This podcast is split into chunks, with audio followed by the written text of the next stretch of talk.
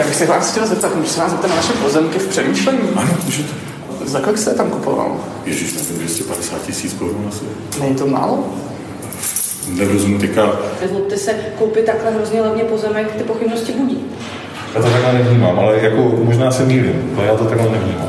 Policie začala prověřovat případ soudce, který koupil hluboko pod tržní cenou lukrativní stavební parcely v okolí Prahy. Transakce, na níž upozornili reportéři radiožurnálu, vzbuzuje obavy z podrývání důvěryhodnosti soudu a dokonce i podezření na korupční jednání. Co je v pozadí případu výhodných nákupů pozemků soudce Erika Ambruse? Je čtvrtek, 25. června. Tady je Lenka Kabrhelová a Vinohradská 12. Spravodajský podcast Českého rozhlasu.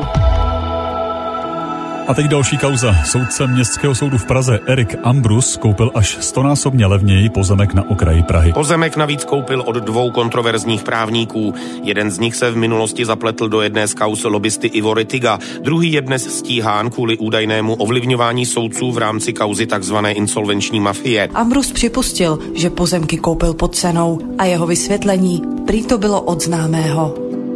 Je to příběh soudce Erika Ambruse, soudce Městského soudu v Praze. Vojtěch Semka, reportér radiožurnálu. Je to taky trošku příběh restituenta Bohumila Dvořáčka, což je 74-letý pán z okraje Prahy, který žije v takovém neúplně novém domě s malým pozemkem má nový auto, to má, ale není úplně asi tak bohatý, jak by se čekalo podle toho, jak rozprodává pozemky, včetně právě ten pozemek pro soudce Ambruse. Čím žijí, co řeší a oč usilují lidé hospodářské praxe.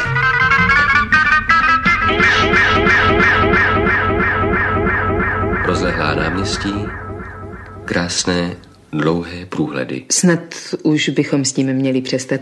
Nebo se posluchači budou domnívat, že jim čteme nějakou fantastickou povídku o městě budoucnosti. Ani by moc neprohádali, protože o město budoucnosti nám skutečně jde. Je to ovšem budoucnost velice blízká.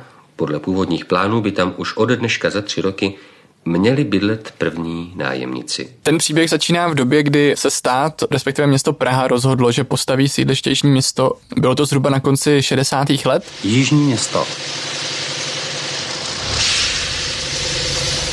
Největší investiční akce v Československu, která si vyžádá téměř 10 miliard korun.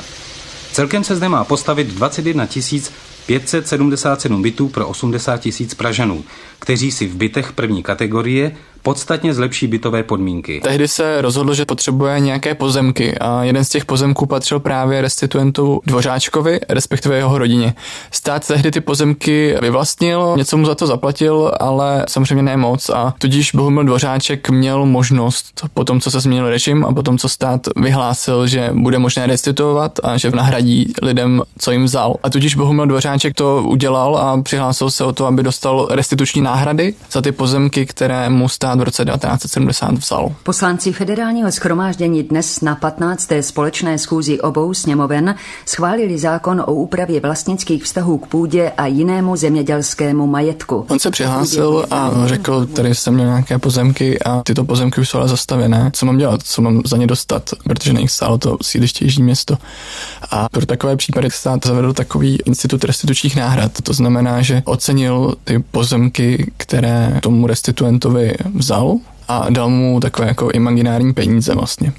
A prostřednictvím těchto imaginárních peněz bylo možné žádat o náhradní pozemky. To znamená, že si ten restituent mohl vybrat nějaký jiný pozemek a ten se pokusit získat. Pan Dvořáček získal nějaké náhrady a asi ten svůj příběh říkal ještě dalším lidem. Nenechal si určitě pro sebe, říkal ho tak, že se ten příběh dostal až právě třeba k soudci Ambrusovi. Pan Dvořáček se prostřednictvím někoho, aspoň to tak tvrdí pan Dvořáček, seznámil se soudcem Ambrusem. Soudce Ambrus teda říká, že se s panem Dvořáčkem seznámil napřímo, když hledal nějaký pozemek, na kterém by postavil se svou manželkou rodinný dům.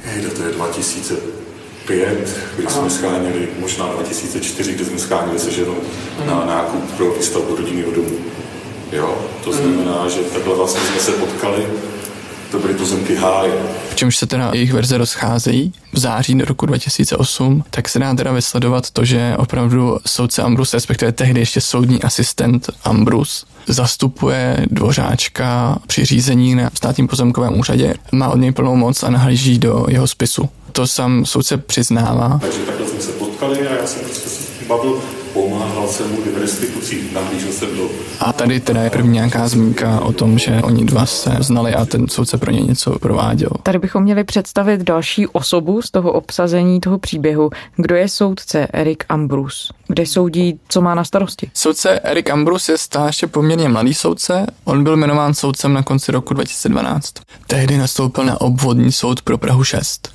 Dneska soudí na Městském soudě v Praze a má na starosti insolvence.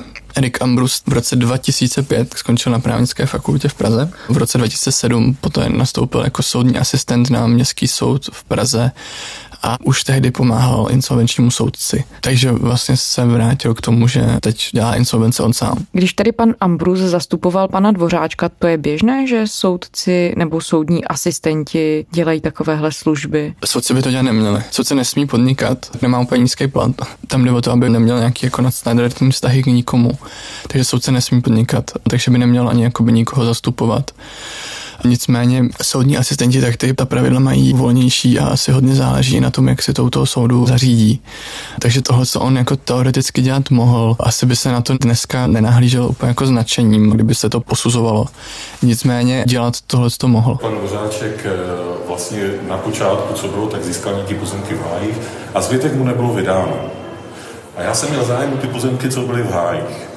Jo, ty koupil prostě, jeden známý koupil tyhle pozemky a on říká, já jsem tady měl daleko více pozemků. Já říkám, jak je možné, že je nemáte? On říká, nebyly mi vydány. Jo? Já říkám, můžu se na to podívat? On říká, můžu. Můžete. Tak jsem se na to podíval. Je na tom trošku zvláštní, že si ten nákup už pak jako nedomluvil samozřejmě jako soudní asistent. A vy jste byl tehdy advokát? Ne, ne, ne, ne, nebyl jsem. A tak z jakého titulu jste mu pomáhal teda? No tak jsem právník, že? A vy jste už tenkrát působil jako soudce Ne. v té době? Ne, ne, ne, já jsem soudce od roku 2013. On pozemek kupoval až v roce 2015, kdy už tím soudcem byl. To je tedy první otázka, která kolem toho příběhu vzniká, jestli je to správné eticky z hlediska soudního a soudce, že ten mladý asistent tehdy zastupoval nějakého konkrétního člověka. Jaké další otázky ten příběh vyvolává? Ten příběh vyvolává hrozně moc otázek. Jedna z rovin je ta, že soudce koupil pozemek na okraji Prahy a zaplatil za něj 260 tisíc.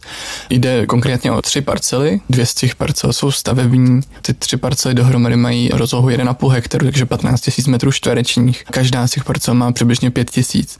Když teda dvě z těch parcel jsou stavební, tak stavební je přibližně 1 hektar, což na okraji Prahy je velmi jako lukrativní věc, mít 1 hektar stavebních pozemků. Je to v obci Přemýšlení, kousek od zdi. Dobrý den. Pokud chcete bydlet nedaleko od Prahy, vedle přírody, máme pro vás vynikající řešení. My jsme koukali na katastrálním úřadě na to, za kolik se prodávaly tehdy okolní pozemky, protože z toho jde nejlíp určit tehdejší cenu, z toho prostě za kolik se stejné pozemky, které získal soudce Ambrus, prodávaly. Ty stavební pozemky, myslím tím roky 2015 až do roky 2017, tak se prodávaly za cenu 2,5 tisíce až 3 tisíce korun za metr.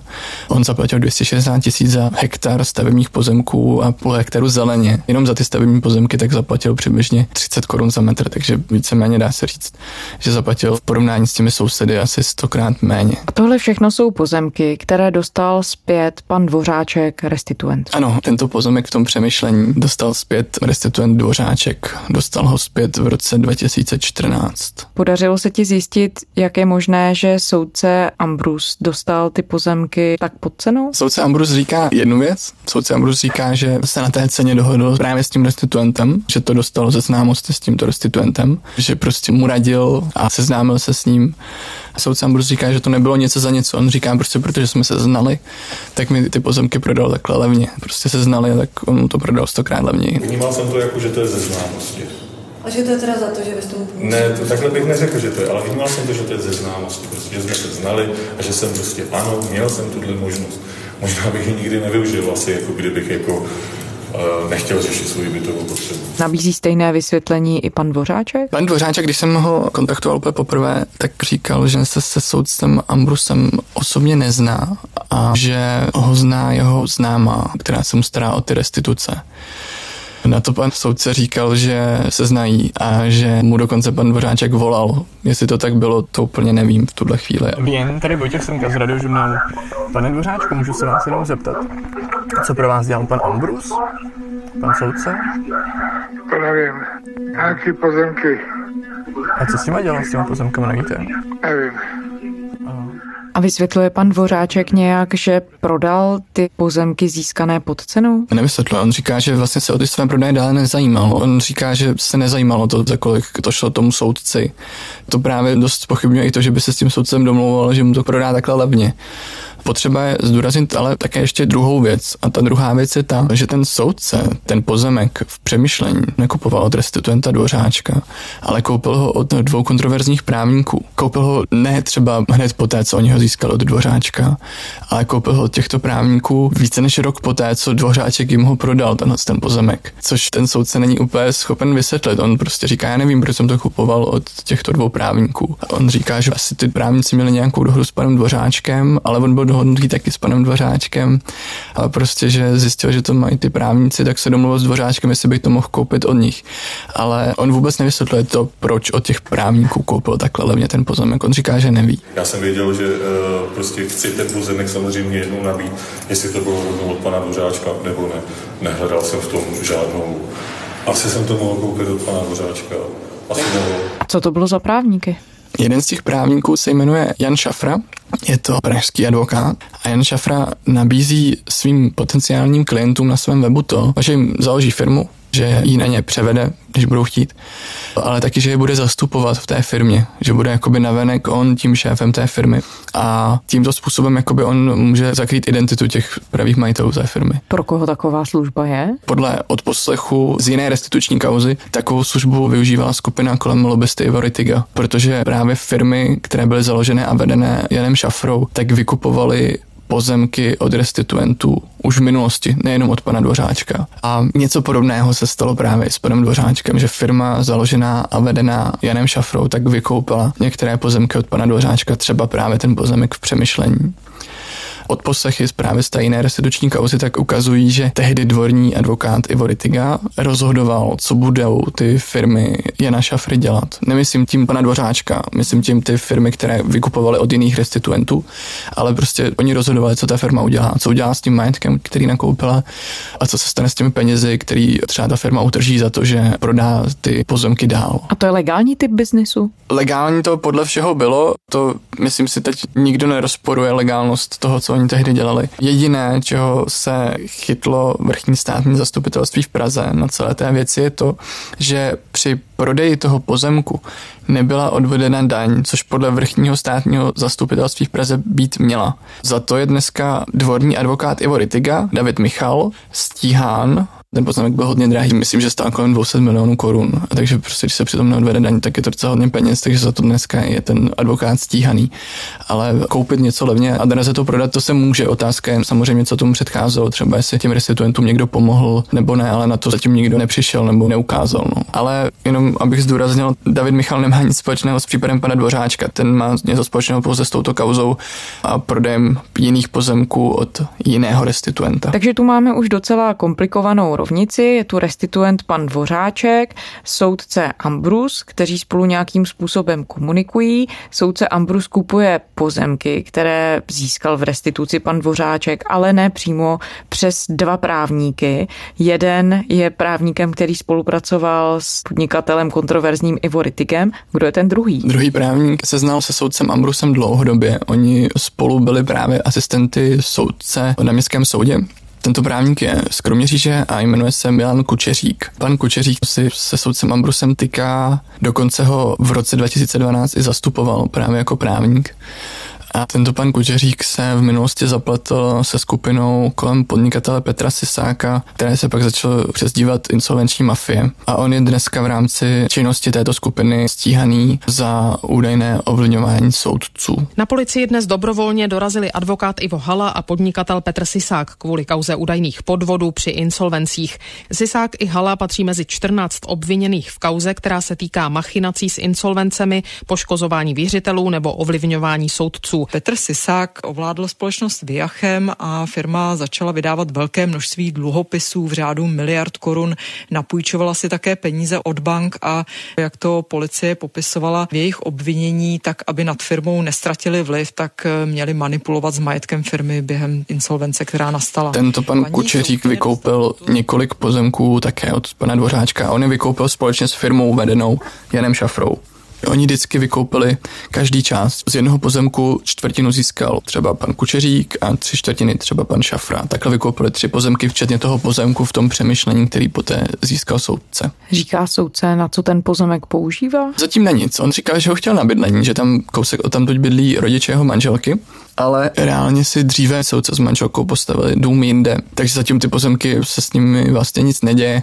On tam jeden z těch pozemků je vedený jako zeleň, takže se na ním stavět nedá, ale dá se dohledat, že v minulosti soudce žádal o to, jestli by nešlo právě ten, ten pozemek jako v územním plánu převést také na stavební, což mu ale ještě zatím z diby, pod které přemýšlení spadá, tak mu to zatím odmítli, takže z toho se dá usoudit, že třeba si by bylo dobrý to prodat potom. Takže soudce tady nakupuje od těchto dvou právníků pozemky, Okay. Víme, jestli je nějaký rozdíl v ceně, za kterou prodal pan Dvořáček pozemky dvěma právníkům a ti potom dál tomu soudci? Rozdíl v ceně minimální. Pan Dvořáček prodal ty pozemky za 250 tisíc, pozemek v přemýšlení prodal jim to v roce 2014 a o rok později oni prodávají ty pozemky soudci Ambrusovi za 260 tisíc, takže o 10 tisíc dráž v té kupní smlouvě. Oni se zavázali, že za ní zaplatí daň z nabití nemovitosti, což je docela zajímavé, protože daň z nabití nemovitosti normálně se platí z kupní ceny, ale musí ta cena odpovídat tržní hodnotě té nemovitosti a musí se to podložit nějakým znaleckým posudkem. Takže pokud oni to platili z té tržní ceny, která se tehdy mohla pohybovat kolem 20 milionů korun, tak zaplatili daň výrazně vyšší, než kolik oni dostali vlastně vůbec zaplaceno od toho soudce za ten pozemek, což nedává moc jako ekonomický smysl, proč by to teda prodávali takhle levně, když by pak museli zaplatit daň, která je vyšší než cena toho pozemku, kterou oni dostali. Ale minimálně jste od nich tady kupoval část pozemku, které jste měl už předem domluvený s panem Ano, je to tak. Považujete to zpětně trochu za chybu? Neřekl bych, že to byla chyba, přiznám se. Já jsem to posuzoval jako samozřejmě. Dospěl jsem k závěru, že kdybych měl mít jako, kdybych měl jako špinavý svědomí, tak to nekoupím. Nekoupím to tak, abych mohl být viděn v katastru nemovitostech. Zjevně jako by vzhledem k tomu, že nemám co zastřít, tak jsem to koupil. Vysvětlil někdo z těch aktérů jednoduchou otázku, proč nikdo na tak lukrativních pozemcích nechtěl vydělat? to, ale já jsem se snažil skontaktovat jak pana Šafru, tak pana Kučeříka. Ani jeden z nich se se mnou bohužel bavit nechtěli, což by bylo super, kdyby chtěli, protože by mě to hrozně zajímalo, proč se někdo vzdá pozemku, který má hodnotu kolem 20 milionů a dostane za to zaplaceno 260 tisíc korun. Ta otázka by bylo hodně zajímavé, kdyby na ní padla odpověď, ale nepadla, bohužel. Radiožurnál je 12 hodin.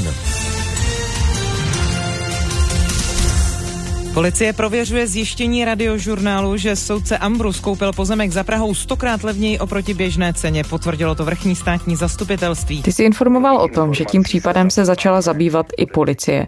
Víme, co konkrétně vyšetřuje a jak daleko došla? Policie se tuhle chvíli zabývá tím nákupem, protože došli také k závěru tomu samému, že prostě ten soudce to koupil velmi levně. Policie podle mých informací operuje s částkou okolo 20 milionů korun, že to opravdu ten pozemek stál v té době. A on on to ten soudce koupil za 260 tisíc. Policie se zabývá potom ještě několika rovinami. Ta cena, tak to je zajímavá, ale to nestačí k tomu, aby se tím zabývala policie, že jo. Je to zaujalo i z toho důvodu, že v tom figuruje právě pan Kučeřík, který už je nyní stíhán za ovlivňování soudců. Proto se tím začal zabývat úplně prapůvodně, protože si tam nemohlo dojít k něčemu podobnému, že jo. A myslím si, že právě v době, kdy vyšetřovali tu insolvenční mafii a s tím i pana Kučeříka, tak tam je například možné, že mohou mít i nějaké záznamy o jeho kontaktech právě se soudcem Ambrusem. Nedá se to úplně vyloučit. Je tam ještě jeden důvod, proč se tím zabývají. Můžu se zeptat, zabýváte se tím nákupem pozemku v přemýšlení? Podle mých informací se zabýváme podezřeními, které provázejí restituční nároky na nemovitý majetek v katastrálním území přemýšlení a e, Ruzině. On to zmiňuje i žalobce Adam Borgula, když potvrzuje tu informaci, že se tím zabývají. Oni se zabývají ještě jedním pozemkem, kromě toho přemýšlení, a to je pozemek v Ruzini.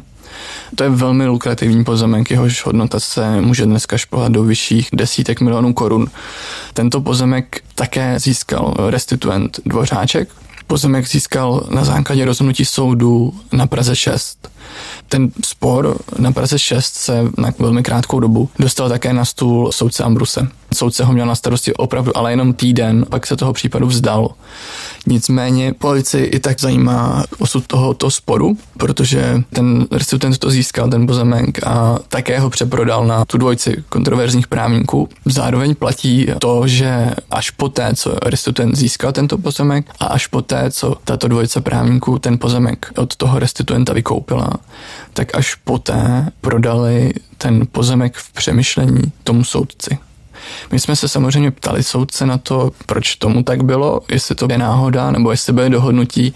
On říká, že tam žádná dohoda nebyla. A nebylo to kvůli tomu, aby se zatím nebyl počátku? Kdybych za tom byl vidět, tak asi bych to nedal, asi bych dokázal samozřejmě tu identitu jako skrýt teďka. Říká také, že to třeba ani nechtěl schovat, jako by ten nákup za tyto dva právníky. On říká, že kdyby to chtěl schovat, tak to schová, že to koupí třeba tak, že by nebyl vidět v katastru nemovitostí. Nezlobte se, jako to bych ten rejstřík je veřejný, každý se přece může podívat, tak stejně tak jako asi vy se můžete podívat, kdo to nabil, nebo my to máme s manželkou svého mobil, to tam není samozřejmě uvedeno, ale já to mám i v majetkovém přiznání uvedeno jako prostě věc, která jsem hmm. není důvod. Jak se na celý případ dívá Soudcovská unie? Já jsem se na to ptal prezidentky Soudcovské unie Daniely Zemanové. Ona říkala, že ten způsob to nabití toho majetku a celý ten případ tak eh, vzbuzuje samozřejmě pochybnosti. To jsou skutečnosti, které vyvolávají pochybnosti o tom, za jakých okolností, z jakých důvodů a hlavně za jakou cenu byl majetek nabitý. Nemohu to hodnotit, ale pochybnosti to vzbuzuje. A říkala, že to vysvětlení, se kterým soudce Ambrus přišel, tak úplně jí jako nepřesvědčilo v tom, že by ty pochybnosti vyvrátil. Řekla ti, jakým způsobem budou postupovat dál? Ona ta soudcovská unie teď nemá žádné pravomoci vůči soudci Ambrusovi. Já jsem se o tom bavil jak se soudcovskou unii, tak jsem se o tom bavil s předsedou městského soudu v Praze Liborem Vávrou, tak také jsem získal nějaký názor ministerstva spravedlnosti a všichni odkazují na to vyšetřování policie, že prostě oni musí počkat v tuhle tu chvíli na to, co udělá ta policie. Jestli policie přijde na to, že tam mohlo dojít k nějakému trestnému činu, mohlo dojít třeba k tomu trestnému činu ze strany soudce, to v tuhle tu chvíli vůbec není jisté. To by byla úplně jako nejzaší možnost, čemu by mohlo dojít. Nicméně jako musí počkat, co se stane. Pokud pan Vávra, pan předseda městského soudu v Praze říká, že pokud by tam se nezjistil žádný trestný čin, tak by na řadu přišel teda ten městský soud v Praze. My musíme vyčkat, jestli v té věci začnou konat orgány činné trestním řízení, případně jak. Pokud by se ukázalo, že ne, že se nemůže na tu trestní čin, tak teprve potom na základě těch dokumentů, které mi policie předloží, přeskoumáme, zda se nejedná o kárné provinění. A mohl by proskoumat, jestli tam nedošlo k nějakému kárnému provinění. Ale to ještě bude trvat, protože samozřejmě nejdřív se ta věc musí řádně prošetřit policií. A čistě z hlediska soudcovské etiky oni to považují za přijatelné? Těžko hodnotit. Samozřejmě paní Zamanová ze soudcovské unie to hodnotí, takže prostě jsou tam pochybnosti, které vyvráceny nejsou. Když jsem se o tom bavil s bývalými ústavními soudci, třeba s Ačkou Wagnerovou, tak ta říká, že by soudce neměl takhle nakupovat, že to prostě bude vždycky zbuzovat pochybnosti, které pro to soudnictví nejsou úplně dobré. Co se týče třeba ministrně spravedlnosti Marie Benešové za ANO, ta říká, že je to situací opravdu znepokojená a že ji prodiskutuje napříč soudcovskou soustavou s relevantními postavami soudcovské soustavy, kteří k tomu mají co říct. A dá se mluvit o tom, že by soudce tímto tratil nějakým způsobem na důvěryhodnosti nebo že by spochybnil? To právě zmiňuje třeba ta Eliška Wagnerová, že prostě pro to soudnictví a pro důvěryhodnost soudnictví to není úplně dobré, no, tato situace. V každém případě je to na první pohled jako zvláštní, i když si to teď vysvětlujeme, jak to mohlo být a proč to tak bylo, tak teda každý, kdo se na to koukne jako poprvé, tak teda jako si řekne, no to je zatím něco smrdí, to je něco zvláštního, divného. Čili jako soudce by se asi neměl do takových eh, potrhlých podniků pouštět, protože i když by na nich nebylo nic, tak ale zavdávají důvod ke spekulacím, který tedy soudnictví nepomůžou, že naopak. To. Zároveň to zmiňuje David Ondračka, ředitel protikorupční organizace Transparency International. Ten říká, že je přesvědčen o tom, že soudce Ambrus přišel o svou důvěryhodnost a spochybňuje to, že by měl soudce dál soudit. Co se bude dít teď? Teď to bude dále vyšetřovat policie a uvidí se, co zjistí. No. Vojtěch Srnka, reportér radiožurnálu. Děkujeme. Taky moc děkuju. A to je ze čtvrteční Vinohradské 12 vše. Poslouchejte nás kdykoliv na serveru iRozhlas.cz. Všechny naše díly najdete také v podcastových aplikacích. A psát nám můžete na adresu vinohradská 12 zavináč rozhlas.cz. Těšíme se zítra.